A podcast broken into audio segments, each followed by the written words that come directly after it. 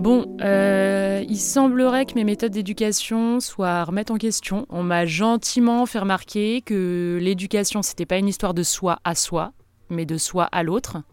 Donc en gros, si j'ai bien compris, si le sens de mon acte éducatif n'est que ludique et ne fait rire que moi, euh, il est inefficace, voire contre-productif. Par exemple, euh, disséminer le foin un peu partout dans le pré pour proposer une chasse au trésor aux ânes, eh ben ça sert à rien.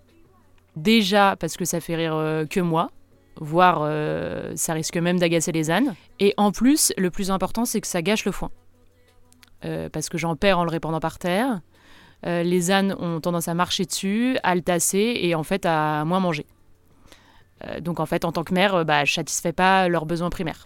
J'ai donc décidé de profiter de ce confinement et du temps que j'avais pour travailler à être une bonne mère. Comment être une bonne maman? Je suis coach en éveil de conscience auprès des hommes et des femmes qui veulent une vie remplie de sens et d'abondance à tous les niveaux. Si c'est votre première visite...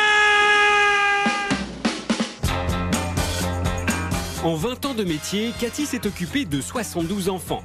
Elle a exercé son savoir-faire dans le monde entier, des palais orientaux aux maisons bourgeoises françaises. Ses méthodes sont venues à bout des enfants les plus récalcitrants.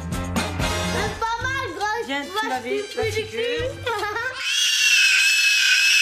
Non, ce que je voulais vous montrer, évidemment, c'est qu'il ne faut jamais dire jamais à un enfant.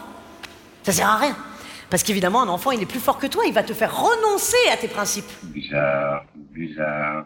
J'ai dit bizarre, bizarre, comme c'est étrange. Moi, j'ai dit bizarre. Comme c'est bizarre. Maman, c'est toi, la plus belle du monde aucune autre à la ronde. N'est plus jolie